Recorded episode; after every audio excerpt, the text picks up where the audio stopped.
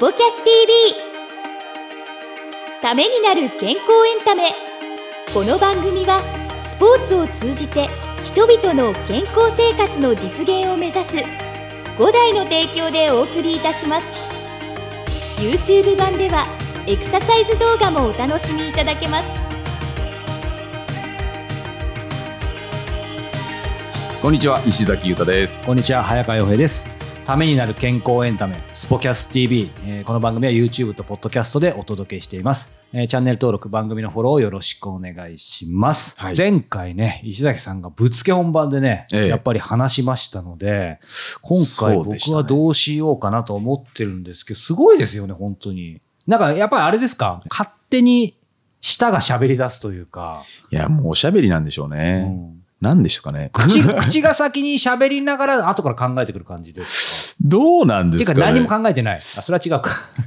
考えてないに近いのかもしれないですけど、うん。まあでもなんか思ったことを言っちゃうタイプだから、うん。うん言っちゃうタイプだからそうですね、うん、でもパッと浮かんできたことをそのまま喋っちゃいましたけど。でももともとそういうタイプはあんまりいい意味でだから変わってないですか？もともと結構喋れるタイプなのか、この番組の前身のスポキャンスの時ももうグイグイ、もちろんリサーチとかね、したり空気も読む能力も長けてると思うんですけいやいやいやいど、なんかその即興でし喋れるインプロビゼーションの人だなって感じがする。なんかそうなっちゃったんでしょうね、なんでですかね、うん。でも営業マンやってたんでうん。喋、ってなんぼの時があって、はいはいはい。反応が全くないお客さんとかうん。いるじゃないですか。はいはい。まあもちろんこっちから営業かけてて、うん。まあ向こうはね、あの時間取られてうん。営業が来たみたいな感じの空気もあるじゃないですか。うん。はいはい。まあそこでね、どうやってね、振り向かせて興味持ってもらってみたいはいなうん。ことは結構やってましたよね。でもどうなんでしょう、こう、僕のイメージだとやっぱり石崎さんって常に人に会ってるイメージが。人はね、大好きなんですよね。じゃあやっぱり、ええなんだろう、僕、僕こんなこと言うと語弊ありますけどね、ええああの人付き合い苦手なインタビュアーなんですけど、それがね、意外ですよね。いやいや、できるだけ人と会いたくないんですけど、だから一人の時間好きなんですけど、でも石崎さん、これ前もちょっと伺ったことに近いかもしれないですけど、うんいや、ちょっと角度を変えましょう。うん今解放された一人の時間、丸一日、今日本当に何もしなくていい。はい。もう仕事も家族も何も考えなくていい。そしたら何したいですか？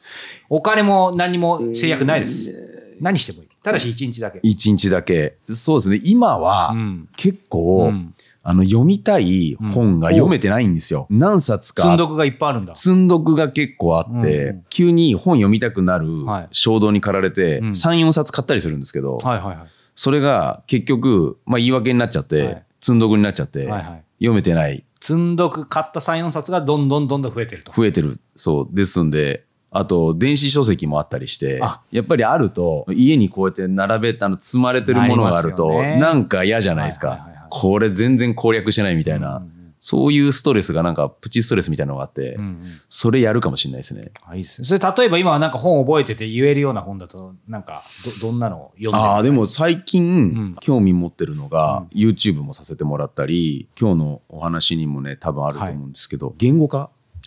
していくっていうところで言うと、なんかこの前出会った本が、言語化の魔力っていう本があって、はい。ちょっとこれからパラパラっと読んでたんですけど、やっぱりその、思っていることとかイメージしていることを言葉にするって、はい。すごい難しいなって難しいですね。いつも思ってて、でもそれが結構ちゃんとできると、あの人にあの理解してもらえたり、で、やっぱもっとこういうひ、なんでこれ伝わらないんだろうっていうのって、その人がいけないんじゃなくて、やっぱこっちの表現力っていうか、そういったところにも原因がうん。あったりするので、なんかそういったところは、うんあの、もっともっと高めていきたいなって思っての一冊ですかね。いいですね。うんでもそれこそね、今日の石平さんと僕は毎回番組ご一緒させていただいてますけど、はい最初僕もいわゆるその言語化するとか、うんゆっくり時間があれば考えられるじゃないですか。でこういう、まあこれ生放送ではないですけど、うん結構瞬発力求められるじゃないですか。そうですね。な石崎さんはもともとね、そういうの終わりだと思うんですけど、やっぱ離れってありますよね。あそうかもしれないですよねうん。だから、なんかね、今、積んどくの話でもうん思ったんですけど、はい積んどくは僕もすごいんですよ。月ね、多分ね、20冊ぐらい買ってるんですよ。いや、あの、早川さんはいの情報量っはて、そこですよね。本読みまくってるでしょいや、でも、でも、うんそのうちの読んでんの、読めてるのやっぱ2割ぐらいなんですよ。そんなにありますそう。なので、家に本、本棚、この間ちょっときお気に入りの本棚買って、そこで今な何百冊って1000冊ぐらいあるかな。そこの積んどく見たら、本当に4割ぐらい積んどくなんですよ。あ、そう。そう。で、それを石田イラさんに言ったら、うん。でも積んどくでいいらしいですよ。そうなんですやっぱりその感性で買うことも大事だし、うん。であとはずっと積んどくされてもこれもう一生読まないんじゃないかとか、うん。あこれいつか読むんじゃないかって分かってくるらしいから、うん。そう。だから積んどくはあんまり罪悪感感じる必要はないんじゃないかな、えまあ、デジタルはあんまりね見えないからいいですけど、うん。紙はね。そうですそうね。そうそう。なのでねまあたまにね一日そうそういう日が取れたら。取れたらいいですね。はいあのぜひ読んでいただきたいなはいと思いつつ、ということで今日のゲストもですね、えー小説家の石田イラさん、えー直木賞作家の石田イラさんをお迎えしてお話を伺っています。はいえー今日第2回です。お楽しみください。どうぞ。イラさんがね、はい。やっぱり他人と比べないとか、うん。心地いいところみたいな話ありましたけど、うん。それは石田イラさんだからできるんじゃないかとか、うんあと逆に石崎さんはね、あの、やっぱり会社員じゃないですか。はい。だからやっぱり比べられるってやっぱりあるような気もするし、うん。比べるとか、あと心地よくって言っても組織の中だからとかって、なんかその辺石崎さん感じることは逆にイラさんにもうちょっと突っ込みたいこととかってありますああ、でも、うんあの、やっぱり20代の頃って、どうしてもうん比べちゃったりとかって、すごいしてました。うんで、今、あの、お話聞いてて、あ、確かにそうだなっていうところと、うんその、そうはいかないっていうんですかね、その比較っていうんですか。うんで、そういったところで、僕ももしかしたらまだまだそういったところが抜けきれてないところはあると思うんですよ。で、ただその、そういう時に、そういう気持ちにどうしてもなっちゃう人っていうのは、その時にどう考えればいいのかなって。なるほど。人生相談になってきました。うんどうなんでしょうね。多分ね、どこかで何かを諦めるってことだと思うんですよね。諦める。人間って年を取ると、だんだんと自分の可能性を捨てていくじゃないですか。ピアニストになる可能性は捨てたう。ん。コメディアンになる可能性は捨てたう。ん。ラジオのディスクジョッキーも捨てた。うん。で、気がついたら残ったのは小説家だったみたいなことなんだけど、それがさらにこれからどんどん捨てていくことになると思うんですよね。会社員の中でも。うん。例えば、取締役になる可能性は捨てた人も当然いるし、うん部長や係長を捨てる人もいるじゃない。家族を捨てる人もいるかもしれない。うん当然、一生独身かなっていうね。なので、捨てた時に潔く手放しちゃえばいいんだと思う。うん。うん。あ、これは自分のものじゃなかったんだって言って、パッパッて捨てていく人生でいいんだと思うんだよね。だから、諦めって実はなんか、ああ明るい諦めるみたいな字うん書くこともするから、だって僕たち今更さ、ウェルター級のボクシングの世界チャンピオンになりたいとか思わないでしょ。思わない。で、その可能性は捨てたけど何とも思わないじゃない。思わないですね。でも、自分が持っている可能性の束みたいなものをうん、まだできるって心のどっかで思ってるんだよね。うん。例えば会社で偉くなるでもいいしう、ん。モデルさんと付き合うでもいいんだけど、うんそういういらないものを削ぎ落としていくと、意外となんかすっきり、あ、うんこれだけでいいじゃんっていう風になれると思うんだけど、うん。うん。なるほどですね。結構そういうのって、うん。まあまあ僕も含めてですけど、いっぱいもそういうものを持ってる人の方が多いかもしれないですね。今ああ、多いですね。うん。もう持ちすぎちゃってるっていうか、うん。まあ物もそうかもしれませんし、うん。うん。そういうより、なんか、日本の会社員って総合職なので、うん。総合的にいろんなことができた方がいいよっていう育て方するじゃない？いろんな部署を回して経験させるし。でも、多分人生ってなんか、スペシャリストになっていく道なんだよね。だからそれがことによったら孤独のグルメみたいに、うん。町場のご飯屋さんで美味しくものを食べるのがスペシャリスト。うん。それ一個でいいわけじゃない、うん。うん。なので、その一個にたどり着くための過程だと思えばいいんじゃないかな。うん会社も捨てていくことだと思うんだけどね。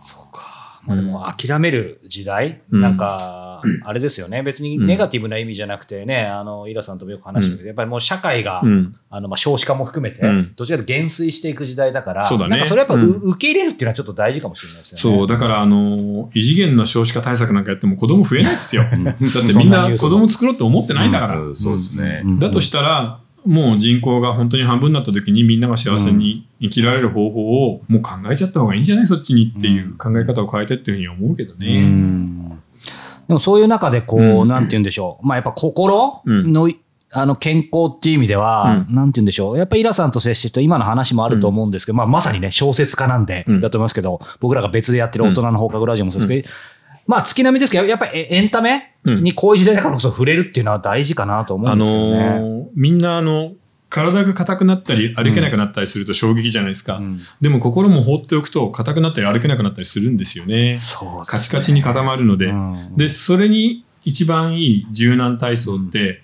やっぱりその時代その時代の空気とかうん。エンタメとか、まあ映画でも音楽でもうん。小説でもいいんですけど、うん。そういうものに触れておくとうん。心って柔らかくいけるの。うん。なので、テレビでも映画でもいいんだけど、うん。すごく趣味で大好きでずっと見てれば、若いままいけますよ、結構。やっぱり今の時代で微妙に変わりながら、うん新しいものをみんな作ってるんで、うんそこに関してはちょっと意識してみた方がいいんじゃないかな。石崎さんどうですか？結構触れてるイメージありますけど、忙しい中でも。そうですね。まあなんかあの好きなものもあったりもするんで、勉強になるんですよね。まあ例えばですけど、うんあの、もうゆ、まあ、俗にお笑いもそうですし、いろんなあのアーティストもこうやって触れていくと、うんあの、そういった感性とかっていうものもありますし、もちろんあの小説の中からも、こんなフレーズあるんだっていう、うんそのフレーズが意味わからないんだけど、後からよくよく考えてると、閉じた時に、あ、そういうことかっていうのが分かったりとか、後からなんだよ。そうなんですよね。IWGP もそうですし、うん。はい。14とかもそうなんですけど、その今の僕が、あの読むと、その時の感じたものとかっていうのが、その時はすげえなんですけど、うん今読むと、あ、あったなとか、でなんね、おなんか思い出してきたりとかっていうところとか、で、その時のものを感じ取ることによって、あの、例えばですけど、今の世代の人たち、うんあのあの僕らよりも全然若い人たちとかの気持ちが、あ、なんか今こういう感じなのかなって、うん。なんか分かったりとか。ありますようね。んだからなんでしょうね。映画も音楽も小説もそうなんだけど、時代によってテンポ感が微妙に上がってますよね上。がってますね。うん、どれも速くなってるし、編集も細かくなってるじゃない、うんで音楽のビートも上がってるし、だからそういうビートになんとなくついていけてるぐらいの感じで、ゆるく楽しめてればいいんじゃないかな。うんこれ速くて分かんないみたいになっちゃうのは良くないからね。そうなんですよね。そしたらね、あの、年忘れ日本の歌をずっと見て生きることになるから、そうですうん、ね。演歌もいいけど、ううん、新しいものを見といた方がいいよな、うん。いくつになってもとは思うね。でもこう、何度も僕の中でやっぱりイラさんからいただいた人生を変える言葉でいくと、やっぱりね、こう小説は今、石崎さんも季節しておっしゃってましたけど、ほら、その読んでる時とか本閉じてから生きるみたいな、うん。だから今何でもコスパタイパうん。で今すぐみたいな感じだけど、やっぱり小説って今すぐは役に立たないけど、必ずどこかで、うん何か役に、まあ役に立つというかね、あの豊かになる時あるってイラさんがよくおっしゃってるんで、その辺ちょっとせっかくなんでもう少し詳しく教えていただけないでだ。から今無駄なことを怖がりすぎてるのかもねっていう気がしますね。怖がりすぎるうん。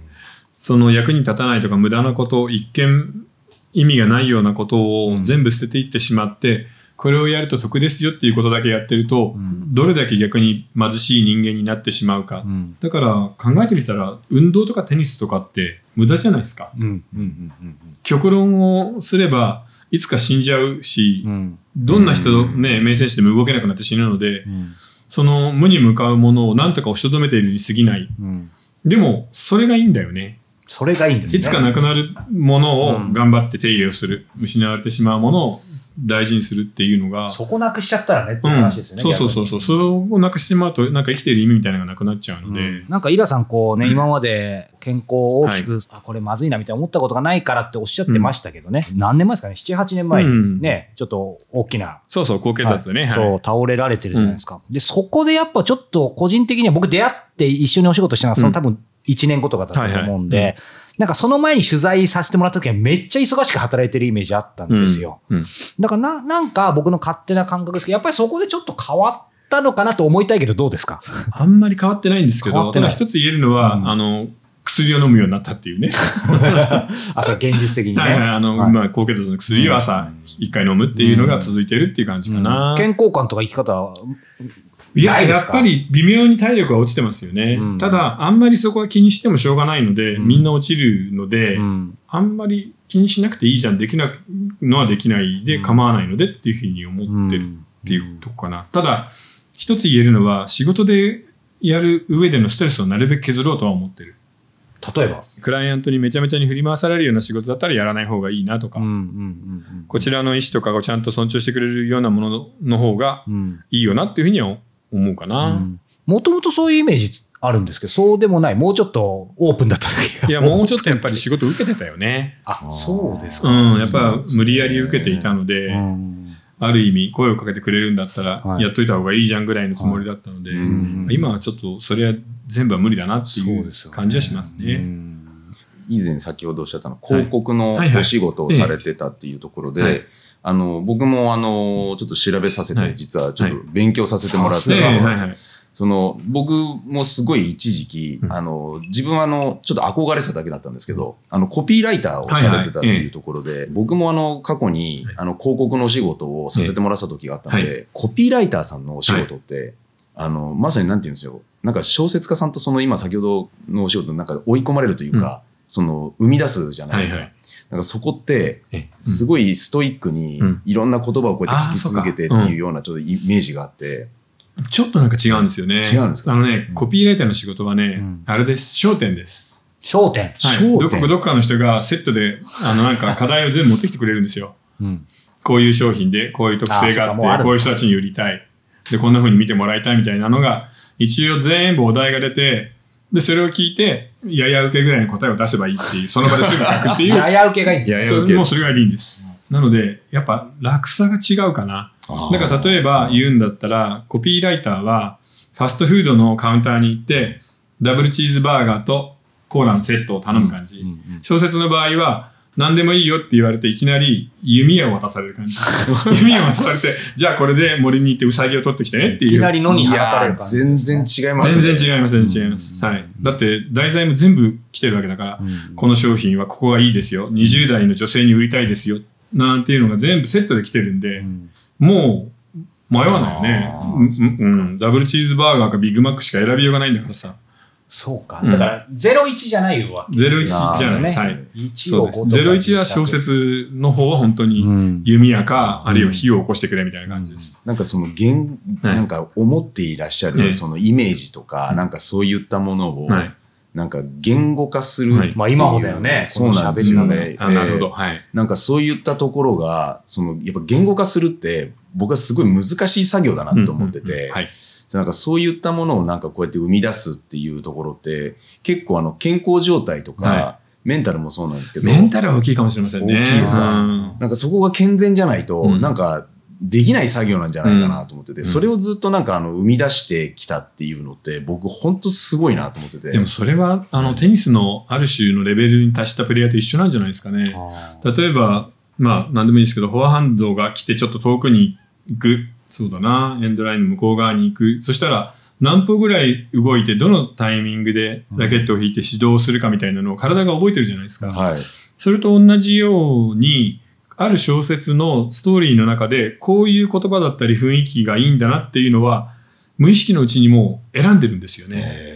なのでそこは似てると思います。だから、果てしないストロークの練習の果てにちゃんと打てるようになるのと一緒で、グランドストロークはそこは似てるような気がします、ね。僕もその能力テニスで持ってますけど、も う全部その、そっちに変換、そっちに変換したい。言語化にも言語化にしたい。すすごい。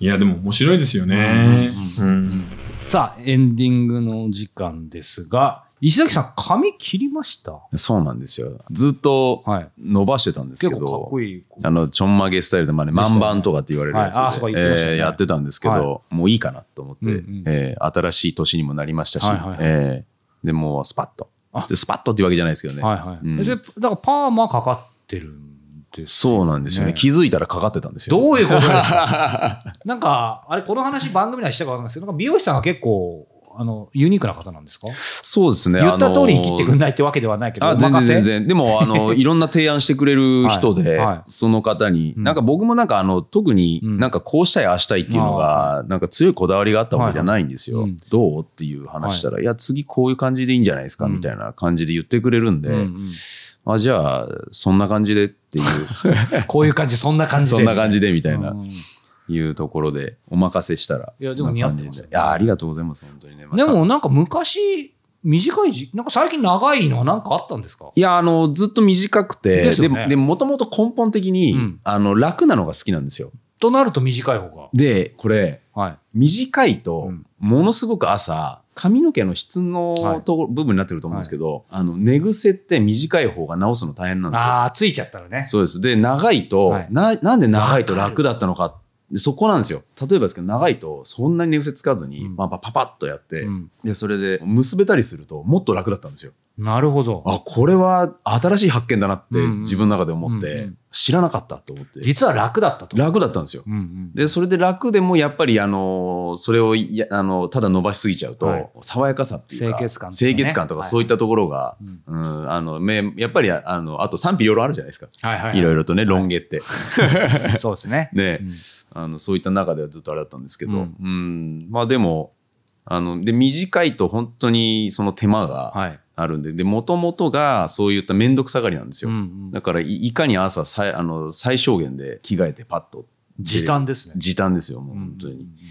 あの服も絶対悩みたくないですし、はいはいはい。えーですんで決まったもので大体終わらすっていう感じなんで、え、朝起きてからはい家出るまでってケースバイケースだと思うんですけど、かなりもう短くの人なのか、いやいや、い意外とというか早く起きてるけど、それこそ朝のなんか、ちょっとコーヒー飲む時間とか、なんかそういうのをちゃんと確保してるのかとか、どういう感じなんだろかっちり決まってないですけど、はいはい目覚めるのが早いんで5時半とか大体もうでも6時にははいもう完全になんか自分が仕上がってる感じなんで、う。はいはい。ですんで。まあ、でも着替えてからパッて出るっていう時はもう本当に10分以内にはもう完全に出れるんで、素晴らしい。そうだからでもまあ毎日じゃないですよ、はいはい。うん。優雅にコーヒー飲む時間があればいいなと思いますけどね、まあそこはなかなかね。えーなかなかね。はい。ないんですよさあ、ということでね、えー石崎さんの積んどくがいつね、少しずつ減っていくのか。本当ですよ、はい。もう本当に、また報告いただきたいなはい。と思いつつ、ね、今回もスポーツ TV ご視聴いただいてありがとうございました。ありがとうございます。えー今回もですね、えー、リエ先生のプチエクササイズが合わせて配信されていますのでポッドキャストでねお聞きの方もぜひ YouTube の方チェックしてみてください。それではまた次回お目にお耳にかかりましょう。さようなら。さよなら。この番組は提供5大グループプロデュースキクタスでお届けいたしました。